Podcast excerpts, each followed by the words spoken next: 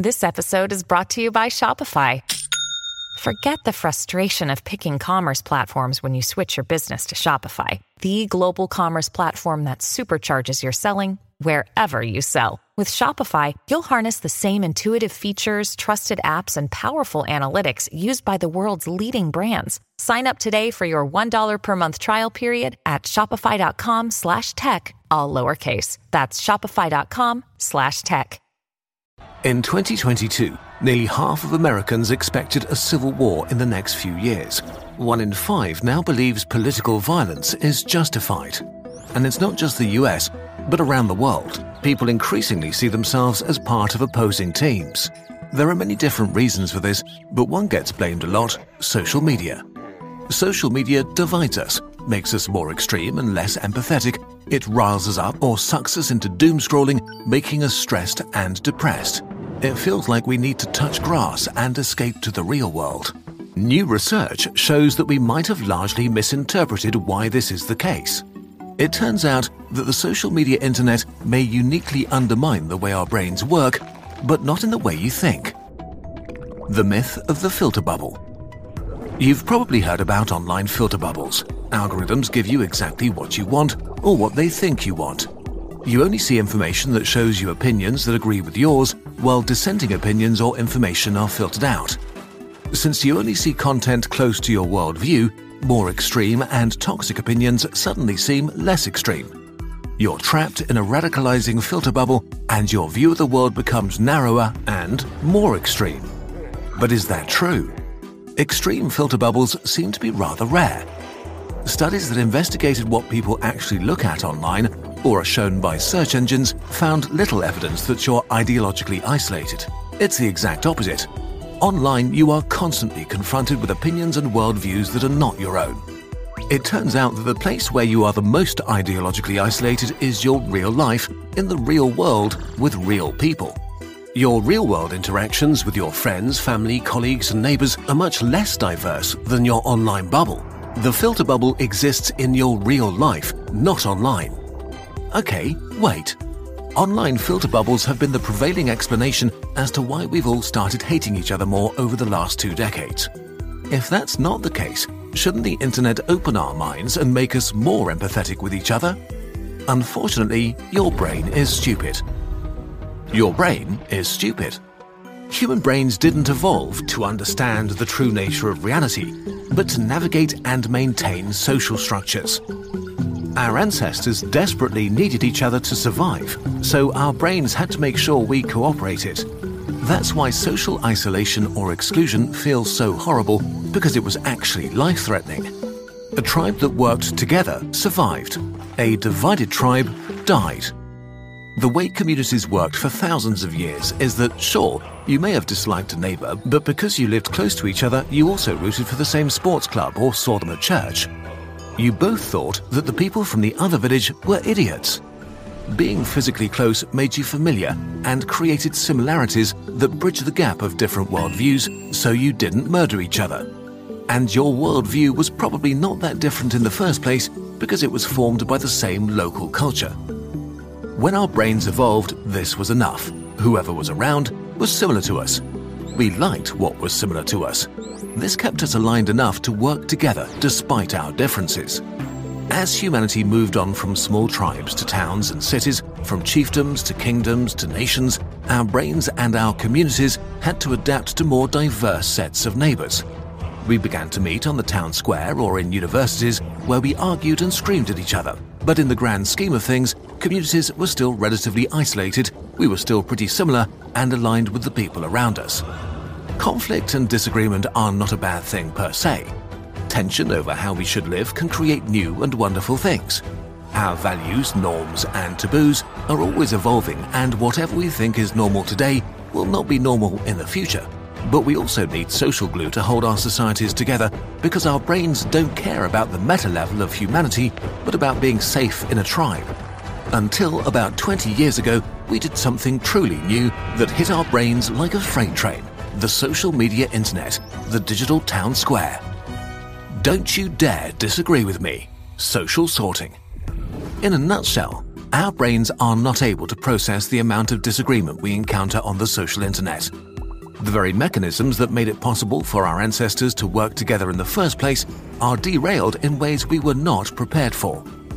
Whether you want it to or not, your brain sorts people by worldviews and opinions into teams.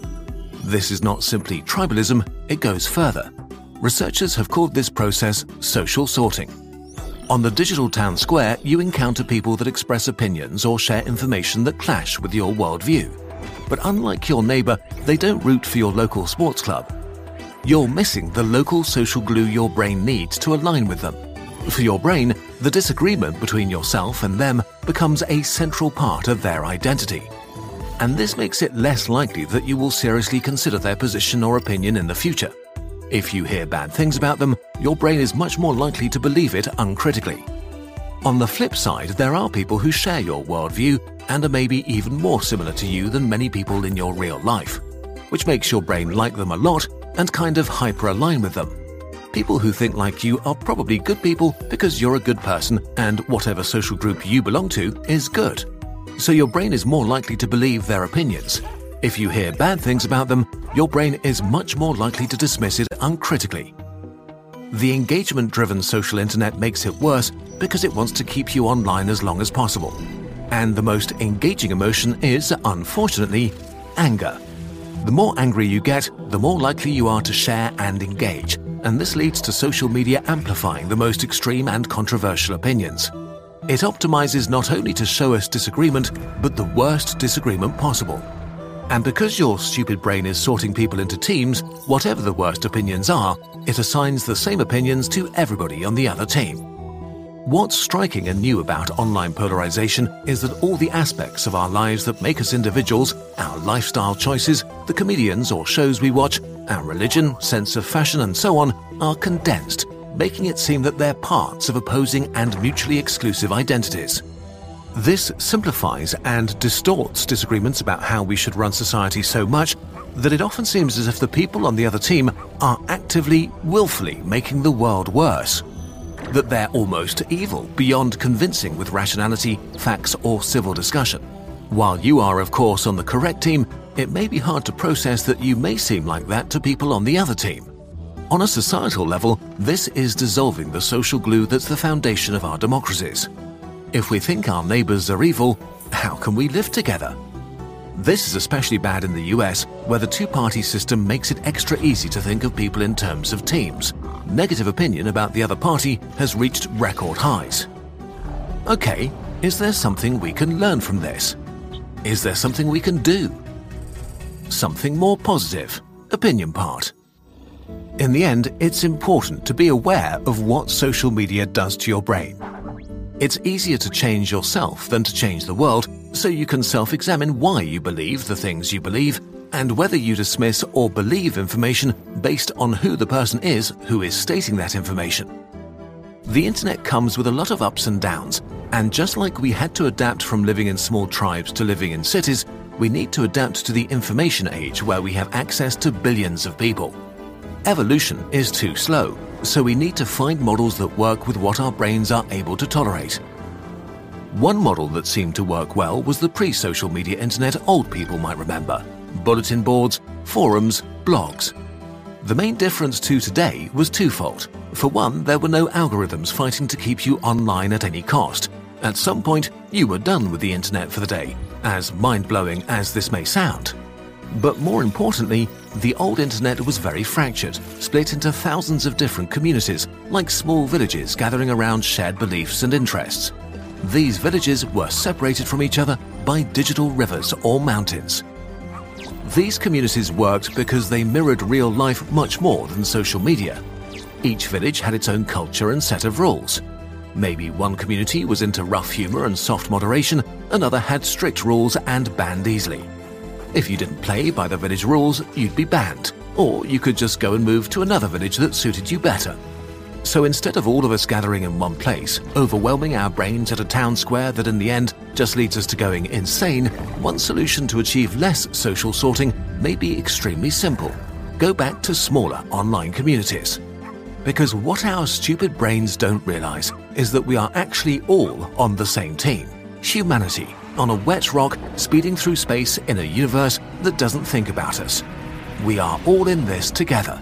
But until our brains adjust to being able to deal with that, we might be better off being a tiny bit separated. One of the worst things about the media we consume is that most news organizations tend to cater to one team, making you feel you're on the correct side. Ground News, the sponsor of this video, is trying to make these biases more transparent by giving you tools that help you think critically about the information you consume, a mission we wholeheartedly support. Ground News gathers related articles from around the world in one place so you can compare how different outlets and sites cover them. They provide context about the source of the information, if they have a political bias, how reliable their reporting is, and who owns them. This makes the news less stressful and makes you understand the world much better. If you want to check them out, go to ground.news slash nutshell. If you sign up through this link, you'll get 30% off their unlimited access plan. A subscription supports Kurzgesagt and Ground News, so they can continue to build more media literacy tools. Our favorite tool has a personal background. In 2018, Kurzgesagt founder Philip, who wrote this video, was going through chemotherapy and was intensely bored. So he ended up reading all the big German newspapers, even the ones he hated, front to back, every single day. Aside from the obvious biases, what was the most shocking were the stories each side did not talk about. Both sides ignored things that are inconvenient to their worldviews. The Ground News Blind Spot feed highlights this exact thing, showing you news stories that are heavily covered by one side of the political spectrum and ignored by the other. So check them out at ground.news slash nutshell to make sure you're seeing the full picture.